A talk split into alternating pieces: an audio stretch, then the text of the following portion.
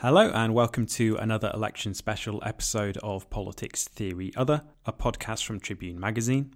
My guest today is Emma Rees. We spoke about Momentum's plan to win the general election and the inspiration for Momentum's distributed organising model. Apologies for the sound quality not being brilliant today. Uh, we didn't have a great audio connection, and Emma was speaking from the always very busy Momentum office. If you've been finding these election special episodes interesting and useful, please think about becoming a supporter of the show. You can become a supporter for as little as $3 a month, which is just over £2. And by becoming a patron, you'll get access to extended versions of PTO episodes. You can find the Patreon page at patreon.com forward slash poll theory other. Emma Rees is a co founder of Momentum, where she served as national coordinator. In the summer of 2015, Emma volunteered with Jeremy Corbyn's Labour leadership campaign during her summer break as a primary school teacher. Just four weeks after his victory, she became one of three staff members who helped to establish and build momentum from the ground up to a volunteer driven membership organisation of over 42,000 paying members. Emma continues to support Momentum and now also works for the Social Practice, along with big organising veterans of the Bernie Sanders 2016 campaign. She's also advised campaigns in North America, Europe, Australia, and Tanzania. I began the interview by asking Emma to outline the key points of Momentum's plan to win the general election, and you can find a link to the plan in the description of today's show. So, yeah, Momentum strategy it hangs on three key pillars. So, the first is about people power, the second is about targeting marginals, and the third component is that we need everybody to step up.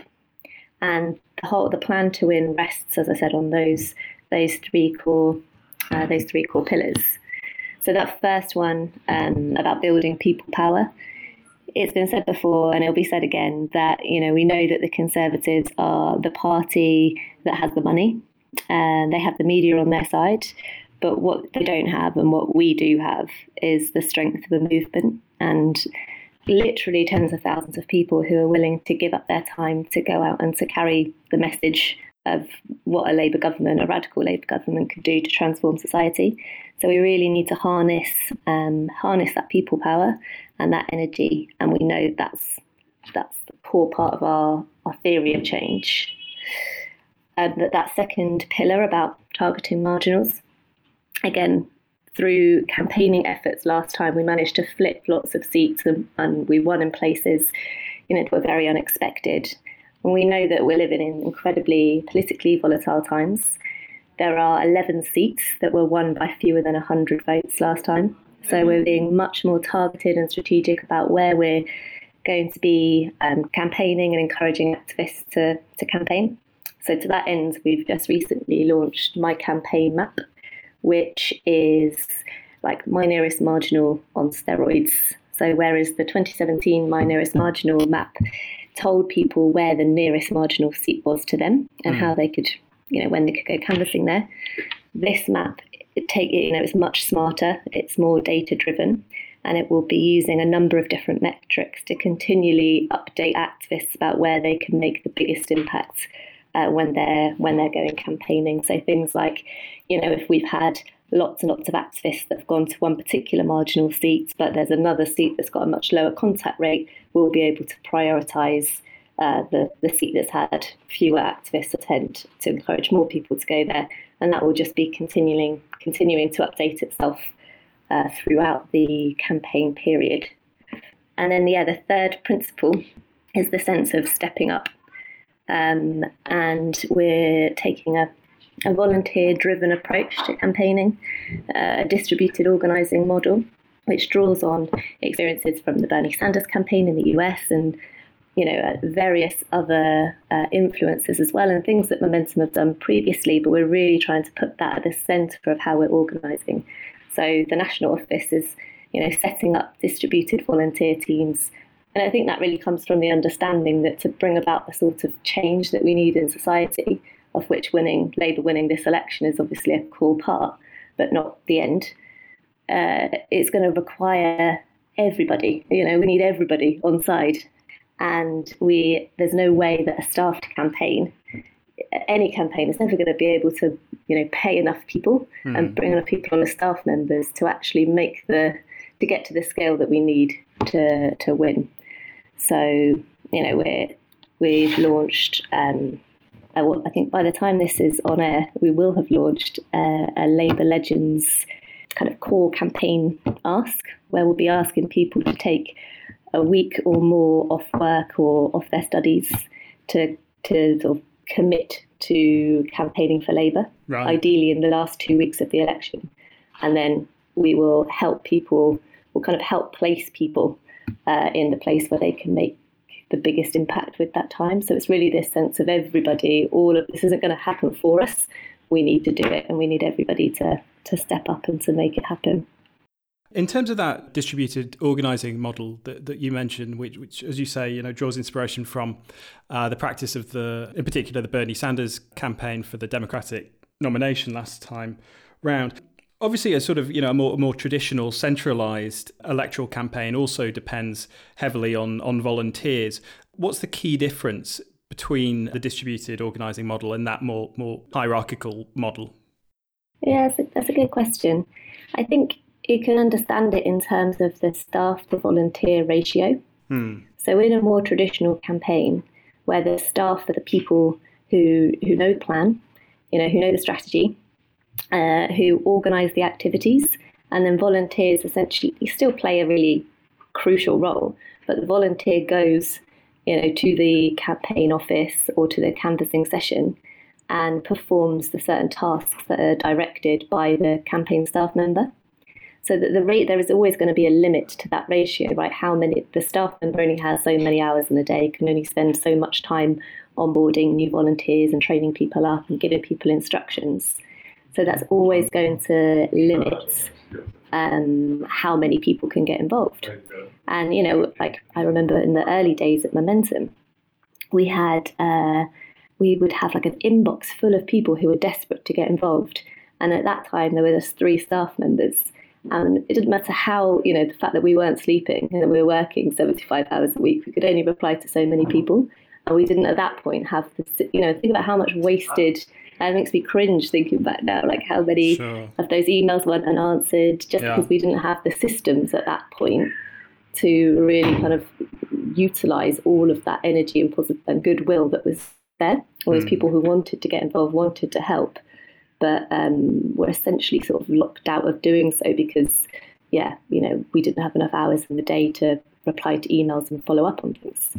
So with the distributed model, core functions of the uh, of the campaign are run by volunteers, and volunteer, you know, there's radical trust that's put in volunteers, and that's the key thing that enables you to get to scale.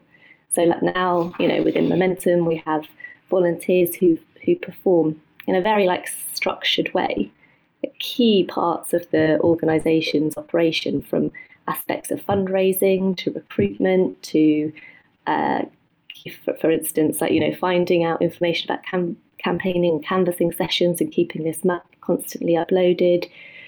Digital output, um, you know, clipping this is another good example, perhaps. We there's a, a small staff team of um, who do who are responsible for Momentum's social media.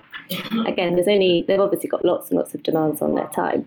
There's only so many TV shows. There's only you know so much news that they themselves can watch mm. and clip. You know, maybe yeah. a Labour MP said something that has made a particularly good announcement or particularly good point. Um, you know, or maybe a Tory said something terrible but they can't be a small team can't be watching all of this all of the news all of the time and ready just in case there's something they want to clip whereas we've set up now a distributed clipping team. So we've literally got volunteers all across the country. This is stuff that people don't have to come into the london head office to do. Mm. but all across the country who volunteer to watch the news you know a b and c channel uh, a b and c time ready just in case there's something that's particularly good or bad that needs to be clipped. They've been trained up, they can clip it, it then gets added to a, you know, a shared drive so that the Momentum social media team have got all of this stuff which they can then use to distribute through the channels. Have you got somebody sort of particularly heroic who's just tasked to uh, watch Question Time? yeah, I mean, uh, it, it would take a takes a very heroic volunteer to yeah. to sit through some of our mainstream media. That's, but you know, it just goes to show, doesn't it, that like I think with the distributed model, it just enables us collectively to leverage so much more than um, so much. Like the energy is there, the the goodwill is there from volunteers, and it's almost like the campaign just needs to be able to get its level of like orient orient its organization towards maximizing that effectiveness of the you know like the energy of all of those volunteers one thing I was struck by as soon as I saw as soon as I saw the document and, and read it was that, you know, I think when we think about electoral campaigns, we tend to think of it as a very sort of cloak and dagger affair. And we think of, um, you know, uh, and I'm, you know, I'm sure Momentum has internal documents that aren't seen by everybody. But, uh, but I do imagine that if there's a conservative equivalent of this, it's not something that's going to be so broadly distributed. And it, it almost seems as if Momentum is, is taking the view that we're going to be fairly obvious and open about what our campaign strategy is and the Tories can do what they like to try and undermine it. But we're confident in what we're doing, and and and and therefore, you know, the advantages of being open about it outweigh the fact of the opponent knowing what our strategy is. Yeah, uh, yeah, absolutely. You know, and I think it comes back to that third principle of the strategy about we need everybody to step up. Hmm. So if we if we truly believe that people power and volunteers are going to be what what wins this election for Labour, then we need uh, so volunteers need to put in significant hours to go out campaigning, to go canvassing, to do all of the work of the campaign that needs to happen. That those people need to understand the plan, because you know again it, it's that it's at the core of the whole philosophy about what we're trying to do.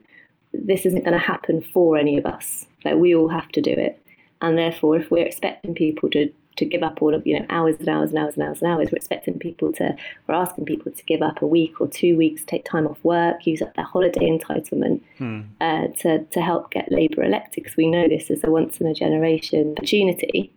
Then we need to also give those people, the give the volunteers, clear guidance and like a clear understanding of what the plan is, and therefore. You know, the more people who will really understand what it's going to take to win this election, the more people who'll be prepared to give up the time to and put the work in to make it happen. And we believe that that is, you know, the advantage of doing that and of taking that approach far outweighs some sort of tactical advantage that we may or may not be giving to to our opponents. So you're not going to be treating volunteers as just doorstep fodder. Yeah, exactly, exactly. Um, yeah, we, you know, we're a big part of of what we're doing is is also encouraging people who who maybe consider themselves to be activists, right? People who maybe go canvassing, they're looped into to some extent with with the local Labour Party, you know, local Labour Party structure. We want, or we know that this election will only be won if all of those people who see themselves as activists start seeing themselves as organisers and it's no longer okay to just be someone who goes up, you know, who turns up canvassing. Hmm. We need all of those people who turn up to go canvassing to turn up with like five friends or 10 friends or to be in a WhatsApp group which starts off with three people that they know from work and then by the end of the campaign mm. there's 100 people in it and you know and they're organizing to go together you know we've got this um, we're encouraging people to set up let's go groups so it might be you know let's go Bristol or let's go North London or let's go Colchester or, or wherever. Um, so that, you know, and, that will be, that's not going to be directed by the national office. If the national office tries to direct all of those, then um, it'll end up probably reducing their, you know, the effectiveness of, of what, of what potential, the potential that's there one of the contrasts between the Conservatives and, and Labour is that there are different centres of of, uh, of organising within the Labour Party in a way that there isn't with the Conservatives. So uh, there's Momentum, there's Labour HQ, there's the leader of the opposition's office. Is that in any sense uh, a, a problem in terms of you know potentially working at cross purposes or working with different organising models? Uh, and do you think the Tories have any sort of advantage in having a uh, perhaps tighter uh, centralised operation? That's a good question. Uh, I mean, I, I, hope not, is the short answer. um, I believe that our strength lies in, the, in people power.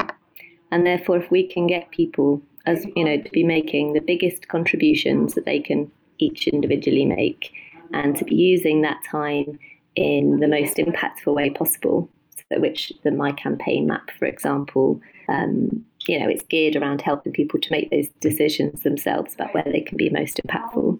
That we, you know, I, I think that that's where if we can follow, if we can give people, if we can get people motivated and we can give them information about where they can go to be most effective and all of the support and encouragement to do that through training, canvassing trainings and all that sort of thing. Uh, yeah, you know, I think that at the end of the day, we need lots and lots and lots of stuff to happen. And I think there's something that's sort of self generating about that. I remember from the last election as well, from 2017, that there was so there were so many things that so many kind of unintended consequences that came that we never if we'd have tried to plan it all out in advance, we never would have we wouldn't have thought of it all. But through taking an approach, this you know the approach that we did then, which we've really iterated and refined even more now, so yeah, so many. We became much greater than the sum of our parts, um, and I think that the fact that there are these different poles of attraction, as it were, within the Labour um, family, I see no reason why any of those things would be um, would be like mutually exclusive. You know, if you take a good example, perhaps is the community organising unit, which mm. has been set up now for about a year and a half or so you know, they're doing over the last year and a half, the community organisers have been doing, you know, kind of deeper community work within particular key seats. And that will undoubtedly have like a, you know, a really positive impact, I think, and in the election outcome in those seats. But there are the, the sort of, of thing that's seats. not so visible between campaigns, perhaps.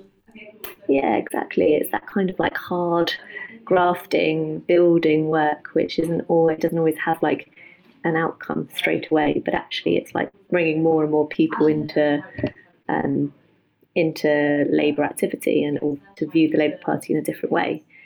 You know, and I have no doubt that that will have a. I think we saw actually in the local elections last year, which obviously weren't brilliant for Labour, but the places where there had been a Labour community organiser for that point, by that point only for about a year, I can't remember the statistics now, but it definitely showed um, you know, really positive impact in the places where that work had been going, where mm. that, that community organising work had been happening.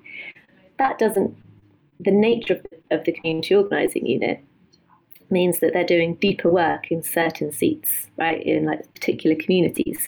So that that doesn't necessarily help the members who are going to be in other seats that aren't on the target list for the community organisers. So that's where, for example, like the, the distributed approach or the big organising approach that Momentum's pushing forward with totally complements the strategy of the Labour community organising. So, we, for example, you know, we know the Labour community organising unit, which are running persuasive canvassing trainings, are targeting all of the, their key seats. So, you know, Momentum's focusing on running um, canvassing training in big metropolitan areas where there's probably it's more likely to be a higher percentage of activists, um, but who perhaps aren't looped in with you know a community organizer, for instance, um, but who that we then want to encourage to go out and canvass in different margin canvass in different marginals near them. So yeah, I see it as totally complementary um, approaches. How does Momentum plan to deal with the issue of the, the variable density of Momentum members in different parts of the country? Because I think, I mean, maybe this is a cliche, but I think the perception is that Momentum is very strong in metropolitan areas and, and, and not so much outside of it. And even in some large cities. I mean, I was, you know, I was recently talking to uh, Alex Niven, who's a member of a, a, Momentum group in Newcastle, and he was talking about, you know, uh, how um, that group is, is, is relatively small despite being in a working class uh, city that, that mostly votes Labour. Is the strategy to get activists from elsewhere to go into those other parts of the country? And is that kind of problematic in, in the sense of, uh, you know, you're sort of parachuting people into places rather than um, having people, you know, who really know those communities uh, talking to people? Yeah, yeah, again, that's a good point. I think I haven't looked at the breakdown of Momentum membership very recently. I know I, I do remember that the Northeast was always the, the region with the lowest density um, of Momentum members. So, yeah, that doesn't. You know unfortunate because also it's a place like where we've where Labour's got a, a lot of work to do to really rebuild um, trust in the in those areas. I think you know in an ideal world you would have people from the local community. You know, it would be everything would be as local as possible in the sense that you would have people from the community going out and speaking to their their friends, their colleagues, their co-workers, their uh, their neighbours. Um, and I think that that's something that obviously will encourage as much as possible. And the, the likelihood is that people will travel to marginal constituencies that are within their region. So they might be moving mm. constituency, but they'll still be in the same, you know, within some kind of regional identity or or rough local area. I think that in an election, there's a balancing act. If you know, if if we all went to Scotland, probably not going to help. if loads of English people went to Scotland, for example, you know, it might have the adverse effect. But I think a bit of yeah, a, a bit an of invasion of Scotland is probably not going to help anyone. exactly, exactly. Just the SNP. Um, so so you know obviously you have to like be careful about it and and uh, do things in a kind of balanced way but at the same time i also think that there are there are so many similarities between the the struggles that people all over the country are experiencing. You know food bank usage is the case all across the uk uh, there's obviously often this characterization of you know london being the metropolitan elite and obviously there are so many working class people in London, people who are really, really struggling to get by, who have much more in common with other working class people in a post industrial area of the East Midlands, you know, than they do with a wealthy person who also lives in their same constituency in London. So, you know, I think some of that some of that concern can be overhyped because I think there's there is a lot of common concerns that link people from all across the UK. Um, so, whilst I do anticipate that a lot of campaigning will be happening sort of regionally and, and fairly locally, I also think that can be supplemented or complemented by some activists from metropolitan areas that are, you know, where there are lots of safe Labour seats going out and canvassing in, you know, in solidarity with people in other parts of the country. You know, I think I think there's something really powerful, isn't there, about like, like some of the photos that we've had back from canvassing sessions over this weekend, obviously just days after the election's been called, and there are literally people coming in their hundreds. So, whilst on the one hand, people can be concerned that uh, you know, I've got these people who aren't from our local area, they don't know our concerns. But at the same time, seeing hundreds of people come together to go out and to make the case and to make the argument for a different kind of society, that's also that brings that generates a real, you know, an energy and optimism mm. and a hope you know, I think that that hope is contagious, and I think that's really what we need to galvanise as much as possible in this early stage of the campaign. I think that will see us through um, to a positive result.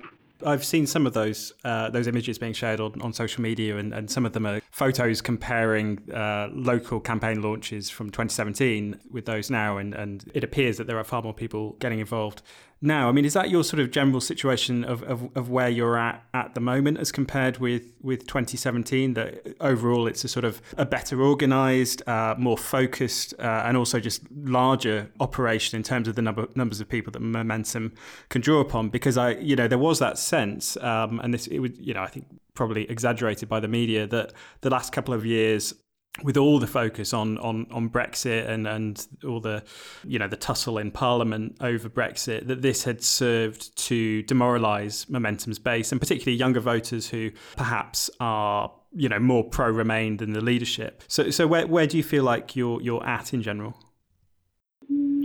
I really do feel like this week, I mean it's less than a week, has just been like genuinely astonishing, like more than we could have more than we could have hoped for. I think the movement as a whole has responded so positively to this election being called, and I think it just, it, yeah, you know, once again shows how the the pundit class really just, you know, miscalculate where the vast majority of people are at.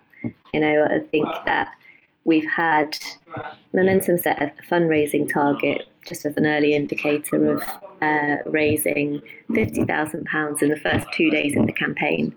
And that was met within a handful of hours, you know, and as, just as a, you know, as one indicator. We had a, um, a, a election, general election strategy call on Wednesday. So the you know the election was obviously called on Tuesday evening. On Wednesday we had a, an election strategy call, which 2,000 people joined, which we're pretty confident is the biggest conference call in British political history. Mm. And you know, of the 2,000 people on those calls, you know, the, the, vast majority of people then signed up to go out canvassing.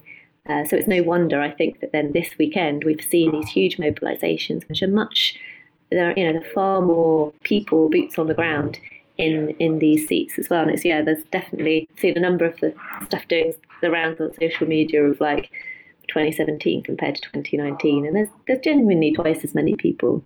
So this this sort of aspiration, you know, this sort of wishful thinking, should I say, that Labour activists have all become completely demoralised. They've gone up. They don't care about Jeremy anymore. They feel let down on Brexit. This, that, that. You know, this, that, whatever. Um, is clearly just really cooked up um, wishful thinking. It doesn't match the doesn't match the reality on the ground. And I think people do really know that there's a stark contrast choice in this election, and it is a once in a generation opportunity to. Um, oh god, you, you know you can tell when a slogan's like quite good when you feel yourself about to say it, not without meaning to. I was about to be like, this is a once in a generation opportunity for real change. And I just had to stop myself to say it. So so cheesy. But um, but you know, like it is a we are in a, in a socialism or barbarism moment, mm. and I think that that's really galvanising people to get out there and to give everything for the next five or six weeks. You've been listening to Politics Theory Other. If you've been enjoying the show, please consider rating or reviewing it on iTunes. Thanks for listening. I'll be back next week.